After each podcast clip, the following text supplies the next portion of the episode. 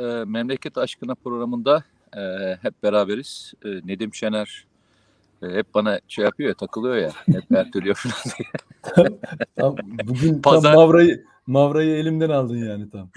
Ben şimdi güzel Ya işte şey son kendime metin hazırlamıştım bu konuda nasıl gireceğim, nasıl çıkacağım konuya falan diye böyle. Ya dedim ki tam Mete de Dur Mete bak sana- her hafta sana çok sempatik birisini tanıştıracağım. Bak sen çok seveceksin bunu bak. Bak. Bak bak bak bak bak bak bak bak bak bak. Bak. Oo, çok Görüyor musun? güzelmiş. Çok güzel. Çok bu bir güzelmiş. limon.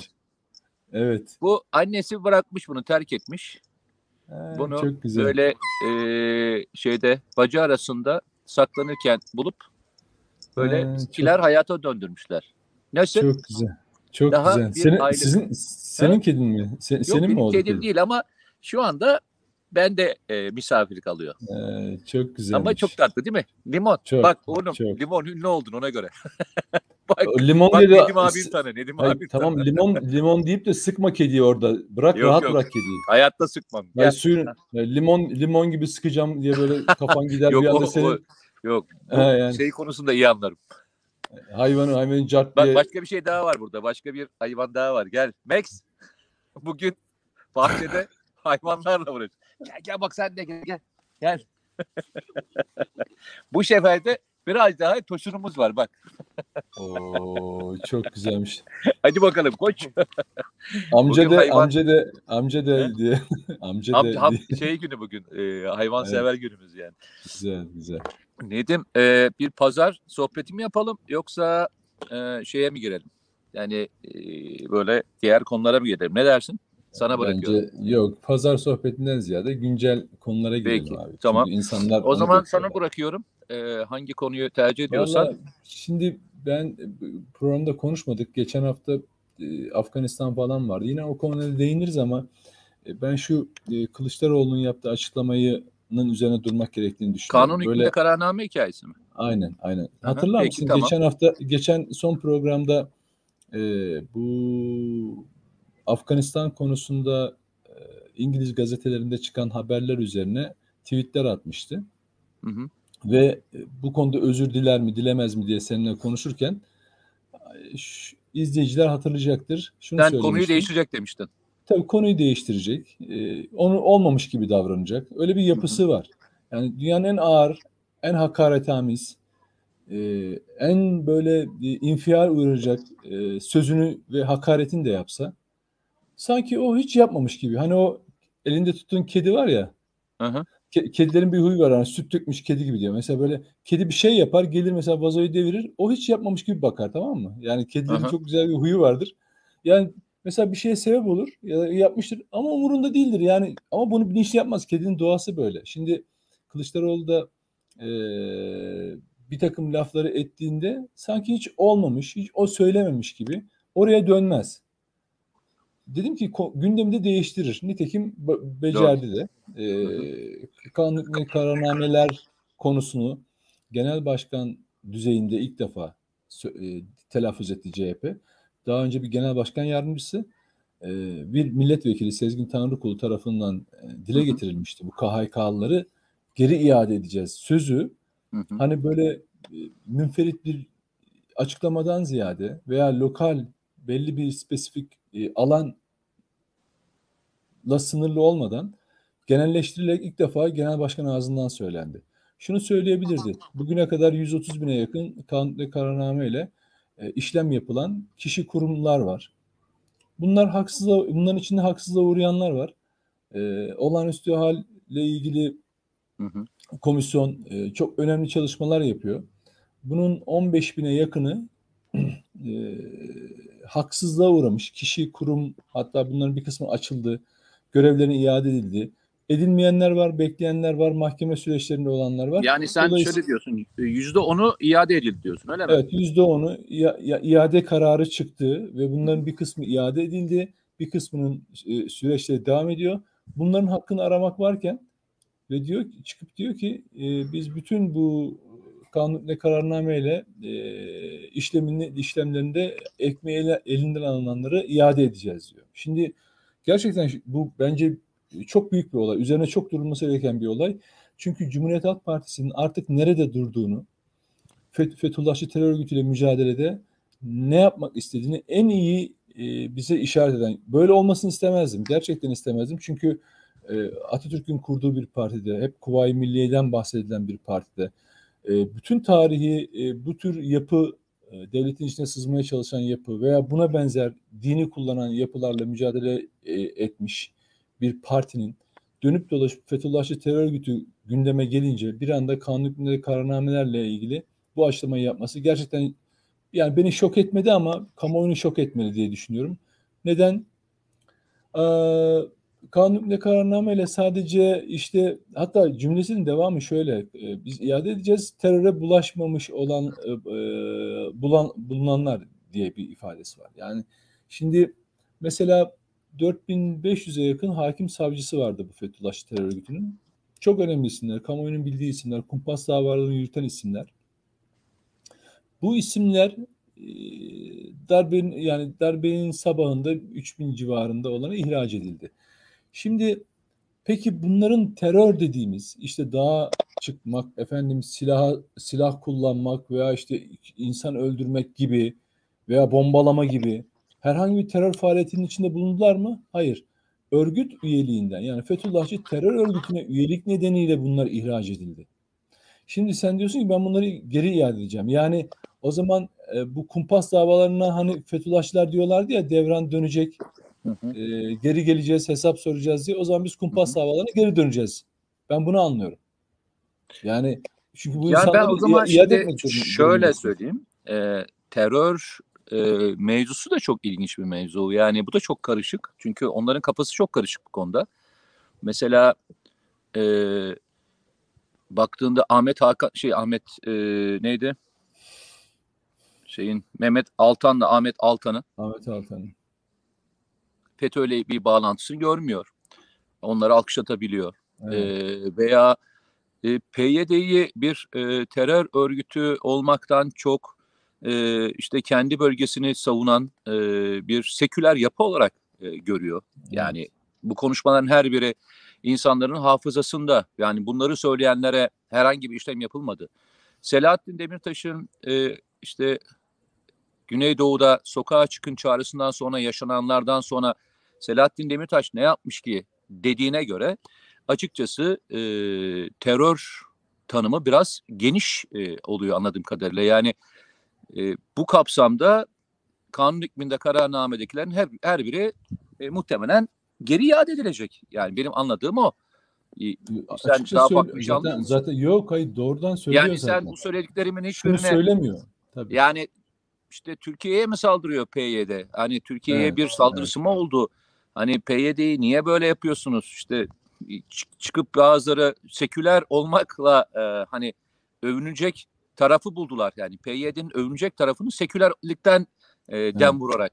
Hani bir tercih yapmaları gerekiyorsa e, Türkiye Cumhuriyeti adına bugüne kadar e, işte PKK ve DAEŞ'le mücadele eden ve belki binlerce şehit vermiş olan Özgür Suriye ordusunu radikal bir unsur, PYD'yi ise sekülerlik üzerinden Türkiye'ye saldıran bir örgüt mü e, diye e, tanımlayabildik. Bak e, sen doğru bir yerden gidiyorsun, doğru bir şekilde gidiyorsun ama bir, bir şeyimiz var. E, terör tanımı sıkıntılı. E, terör tanımı sıkıntılı. Çünkü e, hepimizin malumu üzerine sen de konuştuğumuz e, dönemlerde 15 Temmuz'un 15 Temmuz'u bir kontrollü darbe diye nitelendirildikten sonra zaten e, kıyamet kopmuştu Türkiye'de hatırlarsın. Evet, evet. Şimdi dört tane ben sana ana FETÖ konusunda, PYD konusunda, PKK konusunda e, ve diğer sol örgütler, e, radikal sol örgütler, e, terör örgütleri konusunda e, bakışını bakışını bildiğimiz için ne diyeceğiz? Nasıl bir e, şeyimiz olacak, yol haritamız olacak? Ben Mete şöyle, e, beni irkilten şey ne biliyor musun? Hı hı. E, Ergenekon, balyoz veya benzeri kumpas davalarında e, mağdur olmuş, hapishaneye girmiş kişiler Cumhuriyet Halk Partisi milletvekilliği yaptılar. Hala üyeleri, hala parti teşkilatlarında, işte parti üst yönetiminde bunlar görev yapıyorlar. Şaşırtıcı olan bunlardan hiç ses çıkmıyor. Kendini Atatürkçü, layık bilmem ne diye oturtan, yere göğe e, sığmayan isimler ya sen arkadaş sen ne diyorsun? Sen bunları iade edersen bu kumpas davaları tekrar mı görülecek? Yani bunun derdinde misin? Kime hizmet ediyorsun diye soran olmuyor biliyor musun? Çok ilginç. yani sağ, bu dönem ama hani, bu dönem böyle bir dönem biliyor musun? Yani ben sana bir şey mesela, şey söyleyeyim. Geçen ben bir şey söyleyeyim. Bunu mesela AKP'li herhangi birisi mesela Sedat Sedat Peker geçenlerde bir iddia ortaya attı. Ne? Ee, AKP'li bir kişi işte FETÖ'cülerle pazarlık yapıyorlar AKP. Aa millet paylaştı. Şakır şakır. İşte bak görüyor musun? Hatta bana hakaret eden meczup bir tane var. Zafer Kirli diye. O bile yazdı işte diyor ki bak diyor FETÖ'yle diyor görüşüyorlarmış diyor. Bunu diyor bunu da mafya liderine dayandırıyor. Yani böyle bir şey olup olmadığını kimse bilmiyor. Ben dedim ki bu böyle bir şey yapan da görüşme yapan da yap yok is, yok iken bunu yazan da şerefsizdir diye yazdı. Benim o konuda duruşum net. Korkunç olan şey şu. Bu kesimler adam açık açık KHK'ları iade edeceğiz dediği zaman bunun içinde darbeci askerinden darbeci olmayanına kadar hakiminden savcısına mahrem imam olan öğretmenlerinden ne bileyim ben gazeteci kılıklı mahrem imamlarına kadar hepsi var. Sen bunları nasıl iade edeceksin? Şunu söylesen anlaşılır. 14.500 civarında mağdur olmuş kişiler var. Bunlar bugün de iade olmalı. Biz de göreve geldiğimizde ilk işimiz bunları iade etmektir. Haksızlığa uğrayanları iade etmektir. Kardeşim öyle bir şey demiyor. Nedim e, çok çok bak Nedim çok iyi niyetlisin. Yani yani bu kadar iyi niyet iyi bir şey değil. Yani ben sana şöyle söyleyeyim. Türkiye'deki kumpas davaların içerisinde aktif olarak görev yapan, bunun için e, gazetesini bir araç e, ve manivale olarak kullanan, e, manşetlerden insanları hedefe koyan e, kişileri e, birer halk kahramanı olarak kumpas davalarından bahsediyorum dedikten sonra sen gerçekten ne bekle ne bekliyordun ben onu anlamadım. Yani ya onu, senin beklentin şöyle, neydi ben onu anlamadım. Neyi bekliyordun şöyle, da bugün şok geçiriyorsun onu anlamıyorum ben senden. Şöyle şöyle yani herhangi bir kurum, kişi veya Kılıç, Kılıçdaroğlu olsun devletin sınırına kadar istediği şeyi söyleyebilir. Bu onun şahsi görüşüdür. Onu destekleyenlerin e, tepkileridir önemli olan falan. Niye falan. sizinle yani, ilgili atılan manşet neydi? Diyor Tamam şimdi bak. Ay sizinle ilgili manşet ne atılmıştı hatırlarsan? Gazetecilik, Neydi? gazetecilikten tutuklanmadılar diye. Siz gazetecilikten tutuklanmadınız değil mi? Öyle o, öyleymiş. Öyle. O, o anlaşılıyor. Şimdi ama devlete tekrar FETÖ'cüleri monte etme amacı bak büyük bir olaydır benim açımdan. Ondan önce bir takım fikirler söyleyebilirsiniz. Kont mesela darbeye kontrollü darbe dersiniz. Onun kamuoyu vicdanı sizi zaten mahkum eder. Nitekim ikinci yıldan sonra bir daha da ağzına alamazsın ki olduğu gibi. O senin arşivinde kirli olarak kalır kontrolü. Ama devlete bir tane dahi bakın bir tane dahi FETÖ'cüyü sokacağım demek yani bu KHK'lıları e, ihraçları kaldıracağım demek büyük bir olaydır ya. Ya Türkiye'de büyük bir olaydır arkadaşlar. 15 Temmuz gibi büyük bir olaydır bu. Şimdi e, dediğim gibi bunların içinde istihbaratçı polisler var. MIT'ten atılanlar var. TSK'dan atılanlar var. Şimdi TSK deyince size basit bir örnek vereceğim. Bakın terör hani teröre bulaşmamış olanlar diyor ya. Oradan gidelim. Tamam. O cümleyi alalım ve teröre bulaşmamış olanlar. Şimdi Türk Silahlı Kuvvetleri ya daha doğrusu 15 Temmuz Ben gecesi... geçen gün bak dur sana bir şey söyleyeceğim. O zaman bir ipucu vereyim. Geçen gün açılan e, şey neydi hatırlıyor musun? Bu e, Twitter'da TT yapılan slogan neydi? Ha, FETÖ nefret söylemidir diye. Sen rastlantı falan olduğunu falan mı zannediyorsun? Yok ben e, artık her hepsi bir bütün zaten. O çok anlaşılıyor. O çok anla yani kam kamuoyu hazırlanıyor. Zaten bunun bir devamının olacağını da ben öngörebiliyorum. Bunu şey ittif e, beraber ittifak olduğu diğer partide bunu çok rahatlıkla sahiplenebilecek İyi Parti'den bahsediyorum. Bir altyapısı var zaten ama şimdi ilk seslerini çıkarmıyorlar. Ama o o iş öyle yürüyecek. Şimdi bir örnek vereceğim. Bakın teröre bulaşmamış olanlar diye bir şerh koyuyor ya. Peki 5600 tane subay subay 15 Temmuz darbe girişimine katıldı. Bunlar ihraç edildi. Tamam bunları teröre karışmış olanları sayalım. Peki o günden bu tarafa 25 bin FETÖ'cü TSK'dan ihraç edildi. Bunların yüzde 40'ı da itirafçı oldu. Ben dedi örgüttenim, şöyle diğerleri değişik işlemlere tabi tutuldu ama yüzde 40'ı da itirafçı oldu. Yani kendinin FETÖ'cü olduğunu söylüyor. O zaman bu 25 bin kişiyi tekrar ordunun içine sokacaksın demek. Mesela çarpıcı bir örnek olsun diye. Hatta daha da ileri ileri bir örnek. Ee, Kara Kuvvetleri Komutanlığı'na istihbarat başkanlığına Serdar Atasoy diye bir FETÖ'cü atandı. Ne zaman? 2020 yılında. Peki 2020 yılına kadar olan süreçte ne yaşadı Serdar Atasoy? Hakkında FETÖ'cülükle ilgili iddialar olunca savcılık soruşturma yapıyor. Takipsizlik kararı veriyor ve takipsizlik kararı kesinleşiyor. Bakın kesinleşiyor. Yani ataması yapılan albayken e, generalliğe terfi ettiriliyor ve ondan sonra Kara Kuvvetleri Komutanlığı'nın istihbarat başkanlığına getiriliyor. Ama göreve başlatılmıyor komutan Ümit Dündar tarafından. Şimdi Serdar Atasoy o ana kadar yani açığa alınana kadar el, karşımıza gelse dese ki benim hakkımda soruşturma yapıldı. Bana terörist dendi ama ben savcılık tarafından aklandım. Hatta mahkeme tarafından da kesinleşti bu karar. Ben e, FETÖ'cü falan değilim dese hiçbirimizin itiraz etme hakkı yok. Ama ankesörlü hat soruşturmaları devam ederken isminin orada çıkması, gözaltına alınması, gözaltına alındıktan sonra itirafçı olarak evet ben Fethullahçı terör örgütü üyesiyim. Hatta benim rütbelerimi de ben okuldan mezun olunca FEM dershanesinin üzerinde Altunzade'de Fethullah Gülen bizzat taktı falan diye kendi kod adıyla mahrem imamlarının isimlerini verdi. Yani sonra, düşünün, sonra da e, bunun doğru olmadığını söyledi. Su tabii o inkarı çok doğal çünkü tutuklandıktan sonra yani tutuklamaya sevk edilince böyle bir e, şey e, inkara giriş, girişmesi çok doğal. Ben olaya Kılıçdaroğlu açısından bakıyorum. O zaman Kılıçdaroğlu şöyle yapacak. Serdar Atasoy tekrar alacak rütbesini geri verecek. Generalliğe terfi şey oturtacak. Oradan da Kara Kuvvetleri İstihbarat Başkanlığı'na getirecek. Öyle mi? Çünkü bu söz başka bir şey değildir arkadaşlar. Bakın bu söz başka bir şey değildir. Şimdi bunu niçin yapıyor?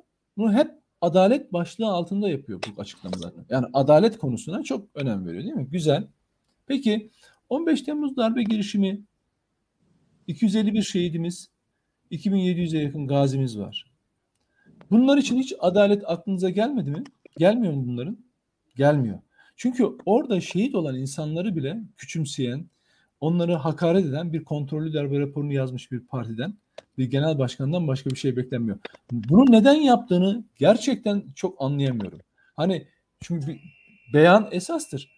Kendisinin CHP genel başkanı olduğu, herkesin gözü önünde Atatürk'ün kurduğu partiden bahsediyor, Kuvayi Milliye'den bahsediyor. Peki bunu niye yapıyorsun? 14.500 tane şey var, e, mağdur e, mağdur olan ve tespit edilmiş kişi var. Biz bunları iade edeceğiz demek ayrı bir şey. Ama oturup bunların hepsini geri iade edeceğiz demek çok çok ayrı bir şeydir. Bu gerçekten aklı eren birisi bize bunu anlatsın. Bu bu sağlıklı bir tutum değil. Bak sağlıklı bir tutum değil. Yapabilir mi? Buna da asla ee, biraz daha ayrıntıya girelim mi? Aynı konu üzerinde yani odaklanıyoruz ama e, şimdi ben sana şöyle bir şey soracağım. Kılıçdaroğlu'nu geç. Kılıçdaroğlu'nu bırak. Yani e, tek başına e, bunu yapıyor diyelim. Yani böyle e, düşünceleri var diyelim. Ama sonuçta bu tek başına yaşanan olaylar değil ki. Sen geçen gün e, hatırlarsan Twitter'da birisiyle e, sanırım İyi Partili birisiyle e, tartıştın galiba yanlış hatırlamıyorsam. Bir e, gazi mi tehdit etmişti? E, gelip bunun hesabını soracağız evet, falan. Evet, evet, evet. Mesela neydi onun içeriği ve sonra ne oldu? Mesela e, partiden kurumsal bir tepki geldi mi? Bir şey gördün mü? Ha, yok, yok, hayır. Ee, beni partinin üst düzeyinden birisi aradı. FETÖ konusunda ne kadar hassas olduğunu anlattı. Ama bu olaydan önce, bu tweetten önceydi. Ee, onun yazdığı bir tweette tuhaf bir tutum şey vardı, cümle vardı. Onu eleştiren bir şeydi. Nazik bir şekilde aradı. Ondan sonra işte kendisinin FETÖ'cü, e, FETÖ'yle nasıl mücadele ettiğini falan anlattı. Hukuk alanında da nasıl mücadele ettiğini anlattı falan. Sonra bu olay yaşandı ve ben onu da etiketleyerek e, Gazi Yahya'ya e, edilen hakareti dikkat çekmek istedim. Ama bir tepki gelmedi.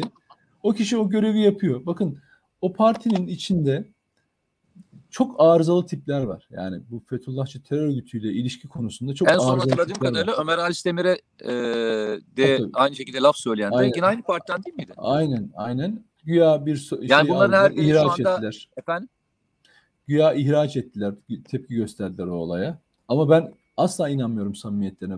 Çünkü Şundan dolayı bak. Ben e, yerel seçimlerde hatırlarsam şöyle bir şey kullanıyordum sürekli. Cumhuriyet Halk Partisi Atatürk'ün kurduğu parti. PKK ile PKK'nın uzantıları herhangi bir ilişkisi olamaz. Ama genel şeyde yerel seçimler sürecinde örgüt elebaşları sürekli İstanbul Büyükşehir Belediye Başkanı veya CHP'nin adını sürekli kullanan açıklamalar yapıyorlardı. Ve ben şimdi böyle bir durumda Mete, Mete Yarar'ı Fethullahçılar övmeye kalksa ya da Nedim Şener'i övmeye kalksa ona öyle bir laf ederim ki ismimi adını ağzına al, adımı adını pardon adımı ağzına aldığına pişman ederim. Öyle değil mi? Ona, ona öyle bir şey yaparım tepki gösteririm ki benim adımı bir daha ağzına alamaz. Ben bunu yapmalarını çok isterdim, istiyordum ve söyledim de bunu. Fakat yapmadılar. Şimdi FETÖ'cüler sürekli bu partilerin mesela ne diyorlar? Devran dönecek, işte şu olacak, bu olacak falan filan. Niye yapıyorlar bunu? Peki devran dönmesi ne demek? Yani seçimi diğer ittifak kazanacak. Onlara sıra gelecek. O devran dönecek. Gerçekten devran yani devran döneceğine inanıyorlar ve bunun da siyasi bir uzantısı var. Şimdi neden tehlikeli? İkinci boyutu bu açıklamaların. Bugün Fethullahçı terör örgütüyle mücadele eden savcılar, hakimler, polis, istihbarat görevlileri var. Bu insanlar şunu düşünecekler. Ya biz yapıyoruz, kararlar alıyoruz, gözaltı yapıyoruz, işte tutuklama yapıyoruz. Demek ki bunlar yarın hepsi iade olacaklar. E bunu yapmayalım. Yani bu konudaki şeyi kırıyor. Mücadele azmini kırıyor. İki, korku salıyor. Diyor ki ben bunları böyle karar alırsam yarın bunlar hesap da sorarlar bana diye. O insanlarda bir motivasyon düşüklüğü de yol açıyor. Kim kazanıyor? FETÖ'cüler. Nitekim Adem Yavuz Aslan ne diyor? İşte diyor Kılıçdaroğlu diyor söylemiyle diyor AKP'nin politikalarını ters yüz etti. KHK'ları iade edecek diye düğün bayram ediyorlar. Akın peki İpek, ben ben peki sana o zaman bir şey sorayım. Peki ben sana o zaman bir şey sorayım. Tam çok güzel bir şey. Harika. Peki bunun aynısını e, iktidardaki olan e, parti de yapmıyor mu zaman zaman? Bazı atamalarla, bazen görevden almalarla, bazı emekliye sevk etmelerle e, aynı imajı vermiyor mu sence? Ya tabii ki olmaz olur mu? Hepsini eleştiriyoruz. Ee, 15 Temmuz'da... Hayır, ben de o yüzden söylüyorum. Çık... Topluca tabii, tabii. topluca konuşalım. Hep beraber konuşalım. Hep beraber tabii. yapalım. Sen Ya e... mesele şu. Hı-hı. Çok doğru ve eleştirdiğimiz işte hatta onu bırak bu yine bu iktidar döneminde işte 2020 darbeden 4 yıl sonra bir FETÖ'cüyü nasıl oluyorsa Milli Savunma Bakanlığı tarafından şeye kadar getiriliyor. Kara Kuvvetleri Komutanlığı'na kadar getiriliyor. Onun yerine Başka Kara Kuvvetleri Komutanlığı önemli... değil. Yanlış anlaşılmasın. Ee, istihbarat Başkanlığı. Şey, istihbarat Başkanlığı. Yanlış anlaşılmasın. Ee, evet. Ee, onun yanında e, e, darbe gecesi mücadele etmiş, öne, ismi öne çıkmış olanlar da tek tek tasfiye ediliyor. Bu çok görünüyor. Bakın bütün bunların, bu durumun değişmesi için değil mi? Bir iktidar değişikliği ister insanlar. Dersin ki bu FETÖ'yle mücadeleyi bunlar yapamıyorlar. Ekonomide yapamıyorlar. İktidar değişsin. Güzel. Ben de bunu diyorum ki madem böyle bir derdiniz var o zaman bu konudaki mücadelenizi yaptığınız eleştiriler çerçevesinde planınız neyse anlatın topluma. Deyin ki bakın şunları şunları hiç o atamalar mesela dedin ya bazı isimler atamalar konusunda e, daha doğrusu görevden almalar, emekliye sevk etmeler konusunda muhalefetten en ufak eleştiri duydun mu? Hiç öyle bir kaygıları var mı? Yani ya arkadaş 15 Temmuz'da bu isimler öne çıkmıştı. Bunlarla bunlarla ilgili bu, bunları niye böyle yapıyorsunuz diye eleştiri duydun mu hiç? Yok. Yapmazlar. Çünkü Yok. niye? Çünkü onlar FETÖ'nün de düşmanı. Yani o askerler FETÖ'nün de düşmanı. Ben görüyorum bir yandan onlar iktidar vuruyor, bir yandan muhalefet sahip çıkmıyor ve Fethullahçı terör örgütü ellerini ovuşturuyor ve ondan sonra isim listeleri işte bunlara hesap verecekler, şunlar şöyle olacak, yargılanacaklar falan diye. Bütün bunları değiştirmenin yolu muhalefetin düzgün bir planının olması. O yüzden diyorum insanlara, ben yurttaşlara sesleniyorum ve partilerin PKK ve e, onun uzantılarıyla, FETÖ ve onun uzantılarıyla mücadele planlarını seçimden önce sorun, öğrenin. Ondan sonra oy verin diyorum. Ama bakıyorum hiç kimse de şey yapmıyor. Hatta şöyle yapalım. Bak mesela e, dedik ya e, Sedat Peker bir iddia ortaya attı falan diye. AKP'den herhangi birisi bu KHK ile ilgili konuştuğun, konuşmuş olsaydı ki nitekim Bülent Arınç bunun defalarca yaptı hatırlayacaksın. Ve o zaman nasıl yer gök inledi? İşte görüyor musunuz bunların FETÖ'yle mücadelesinde hiçbir samimiyet yok. Oysa Bülent Arınç bunu yapa yapa birkaç sefer söyleyerek aslında bir strateji izliyordu. Kimlere yakınsa. E, o bir strateji izliyordu ve sonunda e, ne derler görevinden de oldu. Bu sözlerinden dolayı iş oraya doğru ilerledi. Peki o zaman şöyle soralım. Muhalefetin içinde bu sözleri kullananların hiçbirinden görevinden olan kimse var mı? Hayır tam tersi. Tam tersi. Zaten mesele şu. O gün yani sosyal medyada veya işte muhalif kesimde diyelim her kendiniz tarif ediyorlarsa Bülent Arınç'a edilen hakaretler tamam biz de eleştirdik falan hakaret etmeden edilen lafların onda birini Kılıçdaroğlu'na niye etmiyorlar? Aynısı değil midir bu? Yani hatta şey e, e, ne derler e, Bülent Arınç KHK ile ilgili şey vicdanı sızlatıyor falan filan. Ya, iade edeceğiz de demedi. Yani öyle bir idari bir şey de söylemedi. Kılıçdaroğlu idare e, iade edeceğini söylüyor Mete. Problem burada. Yani iktidar olursa iade edecekmiş. Dolayısıyla ya nasıl tarif edeceğimi bilemiyorum. Yani çok şey yapmak istemiyorum. Haddimi aşmak da istemiyorum gerçekten. Ama çok kötü bir şey. Çok kötü bir şey. Peki. Şimdi e, ilginç bir süreci 2023'e kadar yaşayacağız. 2023'e kadar Evet. çok ciddi miktarda e, bu süreç devam edecek. Bugün siyasetin dışına çıkarak da bir şey de bir şey daha bilgi vermekte e, isterim. Malumunuz e, Akıncı'nın teslim töreni var. E, Türkiye'nin kendi yerli ve milli imkanlarıyla yapmış olduğu e, en büyük hava araçlarından bir tanesi şu anda göklerle buluşuyor. Daha doğrusu göklerle buluştu da Türk Silahlı Kuvvetleri'nin envanterine giriyor. 6 ton e, kalkma kapasitesi, 1,5 ton e, faydalı yük taşıma kapasitesine sahip olan bir Akıncı taarruzi insansız hava aracına e, Türk Silahlı Kuvvetleri kavuşuyor. F-16'ların üzerindeki yükü ciddi anlamda alacak ve e, Doğu ve Güneydoğu Anadolu bölgesi de terör zaten hani artık minimize edilmiş durumda. Irak topraklarında ve diğer alanlarda çok daha derinlikte operasyon yani risk almadan da büyük operasyonlar yapma imkan ve kabiliyetine de kavuşacaklar. Düşün bu sene içerisinde 6 tane e, TİHA e, teslim edecek Türk Silahlı Kuvvetleri'nin envanterine. Ve bu e, görevle beraber müthiş bir yere doğru evriliyoruz. Ben öncelikle tebrik ediyorum. E, yaklaşık iki senelik bir emeğin sonucunda, daha doğrusu daha öncesi de var tabii, e, başlangıcı var. Ama açıklanmasından iki sene sonra envantere sokulabilmiş olması bence büyük bir başarı. Bu başarıyı şimdi sahada gözlemleyeceğiz daha önceki TB2'lerdeki görülen başarıyı bakalım taarruzi insansız hava araçlarında neler yapabileceklerini bir bir izleyeceğiz. E, bu bence çok önemli. Yani çok böyle artık yani sıradanmış gibi geliyor ama Türkiye'nin SİHA konusunda demiyorum ben bu SİHA konusu yalnızca e, tek başına sanki bir başarıymış gibi e, lanse ediliyor. Türkiye'nin teknoloji konusunda gelmiş olduğu yer benim için önemli. Geçen gün İngiltere İhracat Bakanı Türkiye'ye geldi biliyorsun. Ve Türkiye'de e, işte TOK'tan bu otomobille ilgili, SİHA merkezleriyle ilgili, TUSAŞ'la ilgili, motor fabrikalarıyla ilgili e, teknolojik olan e, önemli yerleri gezdi. Ve açıklaması e, böyle satır aralarında kaldı. Daha çok savunma havacılıkla ilgili olan konularda geçti ama çok ilginç bir açıklama yaptı Nedim. Dedi ki Türkiye'nin teknoloji üretim e, konusunda e, geldiği, teknolojik ürünler konusunda geldiği yerle İngiltere'nin artık birleşmesi ve çok daha büyük yerlere gelme zamanı gelmiştir.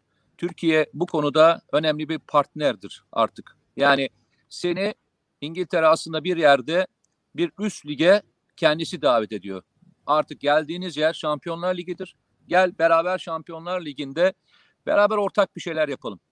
İşte TİHA da aslında bunların bir ürünü. Yani bu söylem sıradan bir söylem değildi. Türkiye'nin teknoloji konusunda geldiği yer TİHA bunların yalnızca bir tanesi ve övünülecek bir yer.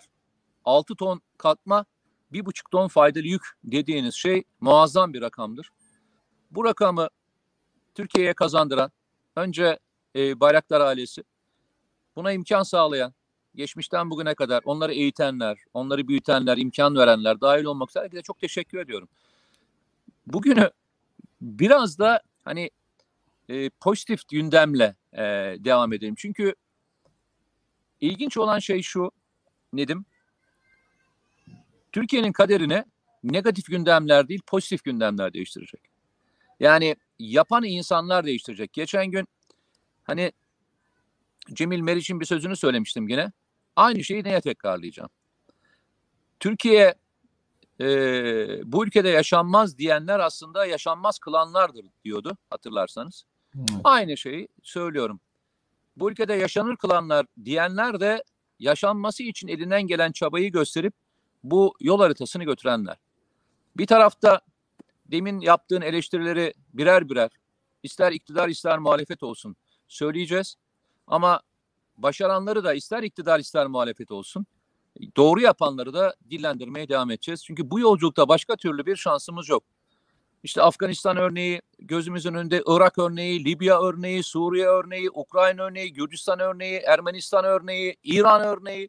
Yani şu yakın coğrafyaya baktığınızda bundan başka bir şansımız olmadığını, ulus devletin ne kadar önemli bir kavram olduğunu, Atatürk'ün bu ulus devlet kurarak aslında Türkiye'nin nasıl önünü açtığını, yaptığı devrimlerle de e, bu yaşanan süreçlerden bizi nasıl farklı bir yere konumlandırdığında çok net olarak görüyoruz. Pozitifleri konuşalım. Biraz pozitif gündemle e, devam edelim e, istedim ve araya da e, bu konuyu ekledim. Bu konuyla ilgili söylemek istediğim bir şey var mı Nedim? Şöyle e, birleşi, birleştirerek söyleyeyim. Şimdi bu pozitif gündem önemli. E, ama e, memleketin bir yarısı öyle bir gündemden e, hiç bahsetmez bile. Böyle bir şey yok. İşte senin bahsettiğin bütün bu projelerle dalga geçen e, yerli milli muharip uçakla maket diye e, yerli otomobille kopya diye dalga geçen e, bir güruhla karşı karşıyayız. Ve ilginç olan şey şu. Bu pozitif gündemin devamı bu ülkenin bekası için bu işlerin yapılması gerekiyor. Peki bu işleri terse çevirecek olan nedir? Bütün bunları yani mesela Atatürk zamanında yapılan doğru işler var. Çok iyi işler var. Sonra bir anda İkinci Dünya Savaşı ve sonrasında Türkiye Batı bloğunun kucağında ne oluyor? Yerle yeksan oluyor değil mi? Ve kendini toparlayamıyor. 60'lı yıllar, 70'li yıllar. Şöyle bir gözün, yaşı yetenler gözünün önüne getirsinler. 80'li yıllar, 90'lı yıllar. Türkiye Batı'nın e, pençesinde yeni mini inledi. Yani kendi tüfeğini dahi şey yapamadı, üretmedi. Şimdi yani dünyaya örnek insansız hava e, araçları, silahları üretiyoruz. Peki devrim otomobili mesela 60 yıllar yapmaya kalktılar. Ne oldu? Bir anda siyaset onu da alt üst etti. Şimdi bütün bunları ne değiştirebilir? Yani bu pozitif günden pozitif günden çok güzel. Mesela TÜBİT, e, eğer Fethullahçı terör örgütü e, devletin işte bu kadar ihanet e, ihanet bir örgüt e, ihanetini e, ihanet eden bir şebeke haline dönüşmeseydi, böyle olmasaydı, mesela TÜBİTAK'ta, Aselsan'da mühendisler gerekli çalışmaları yapsaydı biz daha ileri olmaz mıydık? Olurduk. Şunu, bunu, bunu niye hatırlattım? Bugün bu işleri yapanlardan, bakın Bayraktar ailesi diyorsunuz ya, İstanbul Büyükşehir Belediye Başkanlığı geldiğinde CHP'nin eline geçtiğinde ilk yaptığı şey ne oldu? Bayraktar ailesinin, Bayraktar'ın ücretsiz olarak gençlere verdiği eğitim iş, meselesini kesmek oldu. Onun yerine ne yaptılar? Ben olmasın demiyorum. Ee, Kürtçe eğitim e, kursları açtılar değil mi? Açsınlar. Onu açsınlar ama bunu niye kapatıyorlar? Bak bütün bu pozitif gündemin bir anda terse dönmesi emperyalizm bunun için uğraşıyor. Yani Amerika FETÖ'yü niye tutuyor? Birileri Türkiye'de FETÖ'yü niye hala devletin içine sokmaya çalışıyor? Tekrar Türkiye'nin Türkiye'yi pençesine almak için. Batı boşuna uğraşmıyor. Batı içeride etki ajanlarıyla uğraşıyor. Ben de çok mutlu değilim negatif e, konuları Yok ben konuşmak. sana ama şimdi şöyle bir şeye getirme olayı. Yo, yo. Yani sen niye negatifi söylüyorsun diye bir şey söylemedik. Tam tersine şunu Evet. söyledik. Negatif gündemle pozitif gündem olduğunu hatırlatalım. İkisini Tabii. beraber sunalım dedik. Tabii, Zaten tabii. bizim de işi yaptığımız iş o. Yoksa sana Tabii, niye tabii. bunları Yani- hatırlatıyorsun diye bir şey söyle, söylemiyorum. Mesele şey mesele yok. şu. Yani mesele muhalefetin mesela bu projeleri daha iyi nasıl üre- yapabiliriz? Dünyaya daha nasıl örnek olabiliriz? Biz geldiğimiz zaman şunu da yapacağız, şöyle yapacağız. Yerli otomobilde bunu yapacağız. İHA'larda, SİHA'larda şunu yapacağız. İşte Türkiye bölgesinde önemli bir güç haline gelecektir falan. İşte tek laf şu. İki yılda her şeyi değiştireceğim. Demokrasi şey yapacağım. Bilmem ne yapacağım. FETÖ'cülere şey, e, KHK'ları iade edeceğim. Bu mu yani bütün bu mudur vizyonun? Bak bir parti yönetimi, parti yöneticileri, mesela HDP profesyonelleri gibi önemsemeyebiliriz. Ben beni üzen ne biliyor musun? Asıl dramatik olan bu tabanı var ya hani burnundan kıl aldırmayan Hı hı. Atatürkçü şöyle böyle falan FETÖ konusunda işte Kamer Genci örnek veriyorlar değil mi? Keşke Kam- Kamer Genci örnek alsalardı da AKP FETÖ ile mücadeleye başladıktan sonra 2013-14'te Amerika'ya gitmeselerdi. Önce onları alsalardı. Ondan önce Bilgi Rayman Güler'in örnek alsalardı keşke. Parti FETÖ tarafından ele geçirildi. Parti, partide FETÖ'nün şeyi var diye, etkisi var diye. işte örnekler verdi. O, önce onu bir dinleseydiniz. Şimdi döndük. Bak korkunç olan şey arkadaşlar. Asıl FETÖ'nün mağdur ettiği kesimden hiç ses çıkmıyor. Ya yeter ki şu Erdoğan'dan kurtulalım da FETÖ'cüler geri gelecekmiş devlete. O noktaya geldiler. Bak o noktaya getirdi Kılıçdaroğlu. Adalet, madalet kavramını Yalnızca arkasından- orada mı ya? Yalnızca muhalefette mi? Bak ben sana söyle söyleyeyim. Son dönemde çok ilginçtir. Bazı kişilerin bazı derneklerin başkanlığına aday olduğunu görüyorum. yani inanılmaz. Yani biz e, onlardan bir tanesini yapmış olsaydık hayatımızın herhangi bir safhasında sokağa çıkmaktan hani zul duyacağımız kişiler inanılmaz görevlere talip oluyorlar. Ve kendisini o sıfatla sıfatlandıran kişiler de ya kardeşim sen ne işin var burada demiyorlar. Yani bu böyle bir süreçten geçiyoruz kardeşim. Nedim yani keşke siyaset olsa siyasetle ilgili hani mevzular tek yalnızca siyasetin içerisinde yaşansın. Bu savrulma yalnızca şeyde yok ki. Siyasetin içerisinde yok ki. İlginç, ilginç, ilginç insanlarla ilginç e, görev talepleri var. Ve kendisini böyle konumlandıran hatta bu yüzden ceza almış, bu yüzden başı belaya girmiş insanlar bile ya kardeşim senin yerin senin sen nasıl burada duruyorsun? Buna nasıl talep oluyorsun demiyor hiç kimse yani. O yüzden bu dönemi izleyeceğiz ve göreceğiz. Evet. Bir pazar günü zaman ayırıp bizi seyreden herkese çok teşekkür ediyoruz Nedim'le beraber. Bakalım yani gündem çok hızlı değişiyor. Ee, olaylar çok hızlı gelişiyor. Biz de zaten çok hızlı gelişmesini bekliyoruz Nedim'le beraber. Hani beraber oturup sohbet ettiğimiz zamanların çoğunda aşağı yukarı bir sonraki gündemi de tahmin ediyoruz değil mi Nedim? Şey yani, Yani kötü bir şey bu. olanlar bize evet, Yani-. İlginç olan bir şey söyleyeyim. İsim isim yani neyi konuşacaklarını dahi biliyoruz biliyor musunuz? Hangi konuyu açacaklar? Hangi konu üzerine odaklanacaklar? Hangi konu üzerinden sonra neye geçeceklerine kadar biliyoruz. Ve bu bizi çok fazlasıyla üzüyor. Yani Tabii. biz çok zeki olduğumuz için falan değil arkadaşlar. Yalnızca gündemi takip ediyoruz. Tabii. Peki bu kadar gündem belliyken